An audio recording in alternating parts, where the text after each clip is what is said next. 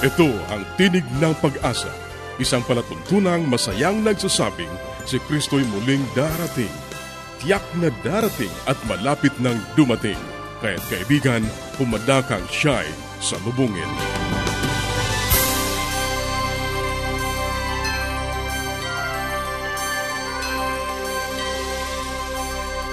Ang programang ito ay inihahatid ng Adventist World Radio at ako ang iyong kaibigan, Ner Caranza. Nag-aanyaya na samahan niyo kaming muli sa 30 minutong paghahatid ng mga mahalagang kaalaman sa kalusugan, masaya at matatag na sambahayan at higit sa lahat sa pagtuklas ng pag-asa na nagmumula sa salita ng Diyos. Binabati natin ang ating mga kababayan sa iba't ibang panig ng daigdig Maraming salamat sa inyong pagsubaybay, sa inyong pagsuporta sa ating palatuntunan. Sana'y patuloy ninyong maranasan ang pag-iingat ng ating Panginoong Diyos. Sa mga kaibigan natin na hindi pa nagkakaroon ng mga aklat at mga aralin sa Biblia na aming ipinamimigay ng libre, maaari lamang kayong makipag-ugnayan sa amin sa pamamagitan ng panulat, sumulat sa Tinig ng Pag-asa PO Box 401 Manila, Philippines. Tinig ng Pag-asa PO Box 401, Manila, Philippines. Maaari ka rin mag-email sa tinig at awr.org tinig at awr.org o kaya ay mag-text sa Globe 0917-1742-777 0917-1742-777 at sa Smart 0968 0968-8536-607. 0968-8536-607. Pwede rin po sa ating Facebook page, facebook.com slash awr Luzon, Philippines facebook.com slash awr Luzon, Philippines o dumalaw sa ating website www.awr.org www.awr.org sa ilang saglit, ang buhay pamilya.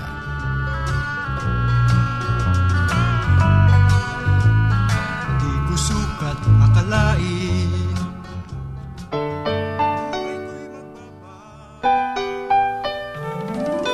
Tayong mga Pinoy, mataas ang pagpapahalaga sa pamilya. Walang hindi kagawin. Lahat kakayanin. Kahit buhay, itataya natin. Kahit anong hirap, kahit anong bigat wala yan basta't para sa pamilya. Maligayang pakikinig po, kaibigan. Talagang masayang masaya po kami na kayo ay laging nandiyan para subaybayan ang programang ito ng Bahaging Buhay Pamilya. Ito po ang inyong lingkod, Kuya Ponching, na muling tatalakay ng isang napakalagang suheto. Ito po ay pinamagatang kong The Importance of Play in the Life of a Child. Wow, ang ganda! Kasi lahat tayo ay mahilig sa laro. Ano po? Pero bago ko talakayin yung mga larong yan, alam nyo, ang tao ay meron talaga tayong personalidad na tayo ay mahilig maglaro. Pansinin nyo, kung sakaling tayo ay ginawa ng Diyos na isang tao, isang nilalang na tao na hindi man lang nakikipag-relate, hindi man lang nakikipaglaro, ano kaya maging buhay natin? Alam nyo, very boring. Boring na boring ang buhay. Isang sikat na singer ang in-interview minsan at nang siya interviewin, ang sabi ng Hollywood singer na to na mula pa ng pagkabata ay winidraw na ng kanyang mga magulang yung tinatawag nating play. Hindi po siya nakaranas ng paglalaro o pakikipaglaro. At nasuppress ang kanyang emotional enjoyment para makipag-relate siya sa kanyang mga kapwa kabataan. Ang ginawa niya, umawit lamang siya ng umawit. Ang ginawa niya, showbiz ng showbiz, perform ng perform. Alam niyo ba nangyari? Nung siya ay malaking malaki na, matured na siya, if I'm not mistaken, early 40s na siya, dito parang bumangon yung kanyang paganasa, desire or craving or longing to go back to his childhood. At alam ginawa niya? Nung marami na siyang pera, ay bumili siya ng maraming laruan. In fact, nagpatayo siya ng isang malaking bahay at doon sa kanyang malaking kwarto ay makikita niya po ang iba't ibang uri ng laruan. At hindi lamang po yan. Nagpagawa din po siya ng parang karnabal. Nagpalagay siya ng maraming gano. Meron siyang Ferris wheel, roller coaster at marami pang iba. At hindi lamang po yon, nagpalagay din siya ng parang teatro. Nagpagawa siya ng maraming laruan ng mga bata. At nang siya interviewin kung bakit niya ginawa ito, alam nyo, isa lamang ang reason niya. Isa lamang ang dahilan na nagbigay ng malaking impact sa maraming tao at maging sa buhay ng taong ito kung bakit niya hinanap-hanap ang play sa buhay niya. Ang sabi niya, ipinagkait po sa akin to ng aking mga magulang. Hindi naramdaman ng magulang na napaka-importante pala ng play. Ifinocus ng magulang yung kanyang buhay sa career of singing, career of acting and dancing at nakalimutan na na meron palang isang empty part sa buhay ng batang yun na kinakailangang punan at wala pong iba kundi ito yung play. Kaibigan, play is very important. Napaka-importante ng play. In fact, merong isang psychologist na nagsasabi na ang ating personalidad ay nababahagi sa tatlong bahagi in a sense. Ang sabi niya, meron tayong tinatawag na adult personality.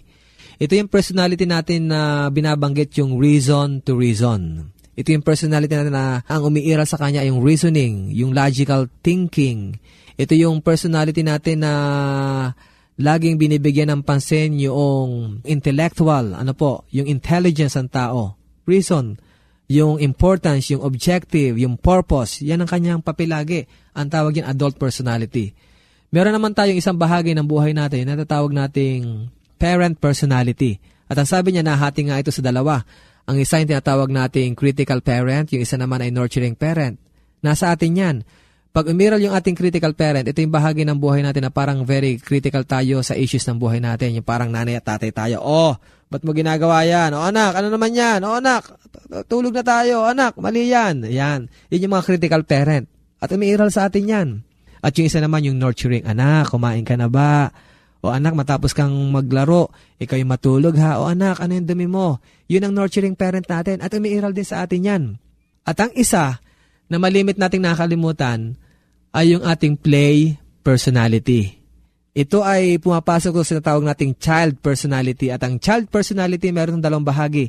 Ang isa yung tinatawag nating adopted child at yung isa naman tinatawag nating real child. Ano po? Pag sinabing adopted child, ito yung bahagi ng pagkabata natin na sunod tayo ng sunod. Kung ano inutos sa atin, sumusunod tayo. Kasi adopted eh.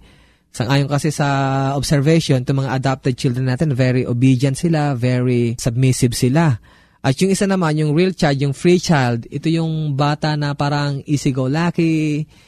Ito yung bata na parang, oh, ano na lang ang gustong mangyari sa buhay yung kanyang ginagawa. Kung gusto niya maglaro, naglalaro. Gusto maligo, naliligo. Kung ayaw niya, ayaw niya. O yun ang ating child personality.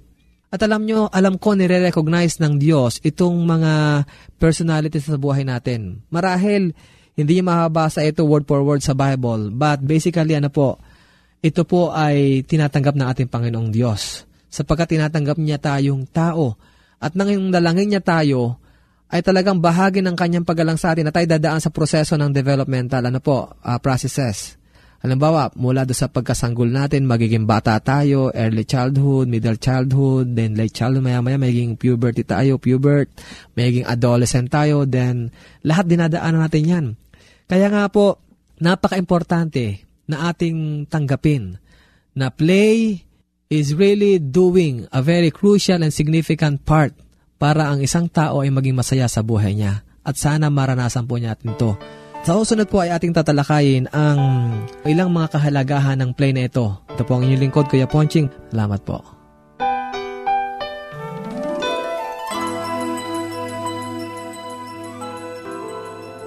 Yes, Dad and Mom are coming. I wish my parents will come too. The best way to spend time? It's with family. Adventists care. Patuloy kang nakikinig sa Tinig ng Pag-asa. Kung mayroon ka mga katanungan o anuman ang nais mong iparating sa amin o kung nais mong magkaroon ng libreng aklat na aming ipinamimigay, sumulat ka lamang sa Tinig ng Pag-asa, PO Box 401, Manila, Philippines. Tinig ng Pag-asa, PO Box 401, Manila, Philippines. O mag-email sa tinig at awr.org. Tinig at awr.org. Maaari ka rin mag-text sa Globe 0917-1742-777. 0917-1742-777. At sa Smart 0968-8536-607. 0968-8536-607. Susunod, ang gabay sa kalusugan.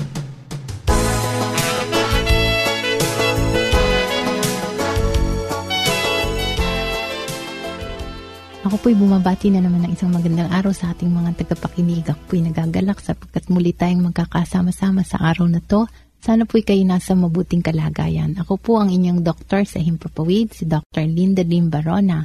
Tayo po ay nag-uusap ng mga pangkalusugan na problema or mga karamdaman. At ang nagdaang araw po, pinag-uusapan po natin ng mga symptoms or mga simptomas ng mga sakit. At ang tinatalakay nga po natin ay tungkol sa pamamanas or edema. Ang tawag po nito sa English, no? Sa iba po naman ay pamamaga, no? Pero ang pamamaga ay yung isang party lamang, no? Pero itong pamamanas ay uh, yung mga sa like sa binti or sa muka or sa katawan, ano? Kaya po yan ang tinatawag natin na pamamanas kung masyadong kalat na ay tinatawag nating generalized edema. At pinag-usapan na po natin kung ano-anong mga dahilan nito. Unang-una ay yung sobra sa tubig o di kaya ay hindi na ilalabas lahat ng fluid dahil merong diferensya sa bato o kaya ay uh, masyadong marami ang fluid na na-take. Pwede rin pong kung dahil sa ang puso ay mahina ang pag-function or may heart failure at yan pong isang simptomas ng pamamanas. No? Ano pang isa? Ay ang mababa ang albumin or ang protina sa dugo sa circulation. Imbis na malapot ang dugo at ang fluid ay nandyan lang sa loob ng ating mga ugat dumadaloy, ito po ay nagiging malabnaw. Kaya ano pong nangyayari? Ito ay lumalabas sa ugat at nagiging manas, no? At ang isa pa po ay ang myxedema. Ano po ba itong myxedema? Ito po ay kung ang isang tao ay walang thyroid hormones, no? Siguro sa darating na araw pag-uusapan natin ang function ng thyroid, pero ito pong thyroid ay may hormone po yan na nagsisikret na nagpapacilitate ng lahat ng mga activities sa ating katawan. Ano? Ngunit kung wala pong thyroid hormone na like nagkaroon po ng infection or na operahan or na radiation ang inyong mga thyroid, no? Ito po ay pwedeng mawala ng produksyon at anong mangyari? Parang nagkakaroon ng pamamaga ng katawan, ano? Or ng muka, no? Medyo kakaiba po ito dahil ang myxedema, pag ito po ay pinindot ninyo or diniinan, ay halos hindi bumabaon ang kamay, no? Kung fluid lang po ang sumobra, ito po ay tinatawag na pitting edema or bumabaon po, no? Kasi parang fluid. Pero ito pong myxedema ay dahil nga kulang po sa thyroid hormone, parang nag slow down ang mga activities ng katawan, no? Kaya ang fluid pati ay hindi masyadong napapacilitate. Nagkakaroon ng fluid retention ang isang tao. At ano pa ba ang ibang dahilan nito? Ang isa pa ay kinakaraniwan din to, no? Yung pressure Anong ibig sabihin ng pressure? Yung pressure dun sa may dadaanan ng daloy ng dugo. Ito po'y karaniwan sa mga nagbubuntis no ng mga kababaihan at makikita po ninyo pagka malapit na ang kabuanan kasabihan na po yon na pag malapit na ang kabuanan eh natural po na medyo lumalaki ang paa namamag ang binti ng isang babaeng buntis at ito po ay dahil ano, dahil malaki ang kanyang tiyan, ang daloy ng dugo sa kanyang mga binti ay hindi gaanong nakaka-circulate. At ito po ay nagkakaroon ng pamamanas dahil nga po ang dugo ay hindi dire-diretso ang pagdaloy. Ngayon kahit ano po, kahit hindi po buntis, like kung malaki ang tiyan at uh, may pressure dito sa bandang itaas ay anong nangyayari, no? Hindi po nakakadaloy ng husto ang dugo, kaya ito po'y nalingnan namamaga sa ibaba, no? At ano pa, sa mga matatanda po or may edad, ang dugo po natin ay dumadaloy dyan sa ating mga binti at ito'y bumabalik, ngunit kung may edad na ay ang mga valvula sa ating mga ugat ay hindi nagaanong competent, no? At ang unang-unang manifestations po niyan sa iba ay nagkakaroon ng varicose veins. Pero kung iba po ay matindi na, yun nga po namamanas na rin dahil ang fluid ay nag stay na lamang po sa may paanan dahil kung lagi pong nakatayo. Kaya usually po, mga buntis or yung mga may edad na, ang advice po natin dyan ay hihiga sa kalagitnaan ng araw para magkaroon ng chance na dumaloy pabalik no, sa itaas ng katawan para huwag magkaroon ng pamamanas, no? Hanggang dyan na lang po muna tayo sa araw na to at sana po meron kayong napulot at sana po ay ito ay magamit niyo sa inyong pamumuhay. Hanggang sa muli na lang po nating pagsasama-sama. Paging Dr. Rodriguez, you're needed at room 321. Dr. Rodriguez, Mrs. Martinez, room 321, please. kailangan na po nating i-dialysis ang asawa ninyo. New outlook and a healthy lifestyle makes a big difference. Adventists care. Ang inyong napakinggan ay ang bahaging gabay sa kalusugan at bago tayo dumako sa pag-aaral ng Biblia, muli ka naming inaanyayahan kaibigan na makipag-ugnayan sa amin. Anuman ang nais mong iparating, maaari kang mag-email sa tinig at awr.org. Tinig at awr.org o kaya ay mag-text sa Globe 0917-1742-777. 0917-1742-777 at sa Smart 0968-8536-607 0968-8536-607 o kaya ay magpadala ka ng mensahe sa ating Facebook page facebook.com slash awr Luzon, Philippines. Facebook.com slash awr Luzon, Philippines Dadako na tayo sa pag-aaral ng Biblia. Kumusta ka kaibigan? Ang Diyos ay pinagkakalobang ka ng maraming pagkapala sa araw-araw. Pinagkakalobanan ka ng panahon upang iyong pag-aralan. Ang nais niyang makamtan natin ang isang buhay na walang hanggan. Muli, narito ang iyong kaibigan sa Himpapawid, Pastor Romeo Mangiliman. Muli nating pag-aaralan ng salita ng ating Diyos sa amagitan ng mga salaysay ni Dr. Martin Luther. Dadako tayo sa ating salaysay na ika-46. Ang wika sa atin ay ganito, One reason we keep sinning is that we don't believe we are forgiven. Assurance leads to victory. Uncertainty leads to defeat. Ang isang dahilan na patuloy tayong nagkakasala ay hindi tayo naniniwalang tayo ay pinatawad na. Ang katiyakan ay humantong sa pagkatagumpay. Ang kawalan ng katiyakan ay nagbubunga ng kabiguan. Sa isang iglesia na aking pinangasiwan, ilang taon na ang nakalipas. May isang mag-anak na umampon ng isang limang taong gulang na batang babae. Isinilang ng isang pabayang ina naranasan na ng bata ang maraming masamang bahagi ng buhay kaysa sa maraming tao sa kanyang buong buhay. Natuto siyang manatiling buhay ngunit hindi siya marunong mabuhay. Natuto siyang mamuhi ngunit hindi siya natutong umibig. Sa maraming paraan siya ay tila walang pag-asa. Marami ng tahanan ang umampon sa kanya. Paminsan-minsan, ay binabanggit niya si Mother Karen, Mama Becky at Mami Ann. Silang lahat ay pinabayaan siya. Siya ngayon ay ampon ng isang kristyanong tahanan na pinangakuan ng palagiang tahanan ngunit wala siyang naalaman tungkol sa palagian.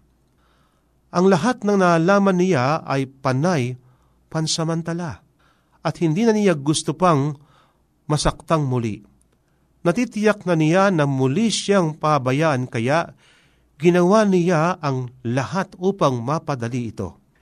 Siya ay bihasa sa paglikha ng kaguluhan asang bahayan, sapagkat lubhas siyang napagsamantalahan mula sa kanyang pagkasanggol, walang anumang kaparusahan ang nakapipigil sa kanya.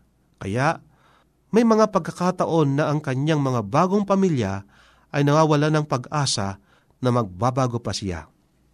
Habang naniniwala siya na ang kanyang masamang ugali ay magbubunga ng pagtanggi sa kanya ay nagpapatuloy siyang maghimagsik.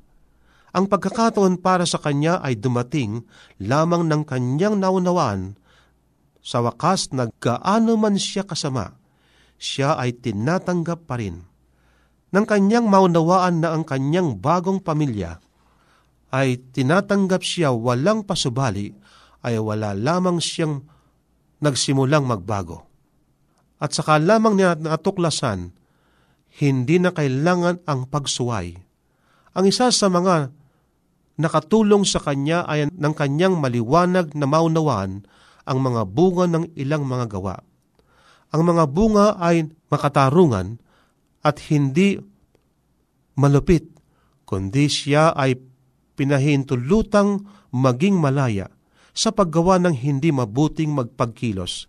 Gayon din, dahan-dahan niyang naunawaan ang mga bunga ng pagsuway ay hindi ang tanggihan at palayasin.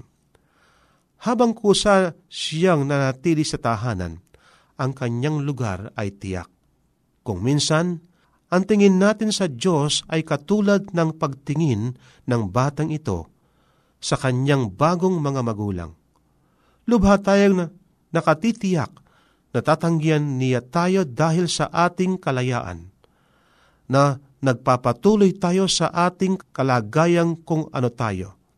Nagpapatuloy tayo sa pagkakasala sapagkat hindi tayo naniniwala na tayo ay pinapatawad na nananatili tayo sa kalagay na talunan dahil sa wala tayong katiyakan na tinatanggap niya tayo samantalang tayo ay lumalago. Ito ba ay nangahulugan na maaari nating labagin ang kanyang kautusan at maging malaya ng hindi naparusahan? Hindi. Ang paggawa ng mali ay may mga bunga, ngunit ang tanggihan kasa ng Diyos ay hindi isa sa kanila. Habang tayo ay nananatili sang bahayan at nagpapatuloy na lumapit sa Kanya para sa laging paggaling, kapatawaran at kapangyarihan. Ganito ang paglalahad ng Steps to Christ o paglapit kay Kristo sa pahina 52. May ilan na tila nakadarama ng kailangan muna nilang pansamantalang patunayan sa Panginoon na sila ay nagbago na. Bago nila maangkin ang kanyang pagkapala, samantalang kahit ngayon ay maangkin na nila ang pagkapala ng Diyos. Dapat nilang taglayin ang kanyang biyaya, ang Espiritu ni Kristo na tumutulong sa kanila ng mga kahinaan, at kung wala ito ay hindi nila maaring labanan ang kasamaan. Iniibig ni Kristo ang ating paglapit sa Kanya sa abang kalagayan, makasalanan, walang magagawa at umaasa. Maari tayong lumapit sa Kanya taglay natin na lahat nating kahinaan, ang ating kahangalan at kasalanan at humahandusay sa Kanyang paanan na nagsisisi. Kanyang kalwatian ang yapusin tayo sa Kanyang mga bisig ng pag-ibig at takpan ang ating mga sugat upang linisin tayo sa lahat ng ating karamihan. Sinasabi sang Juan o 1 Juan 3.2, Minamahal, ngayon ay mga anak tayo ng Diyos at hindi pa nahayag kung ganong magiging ano tayo.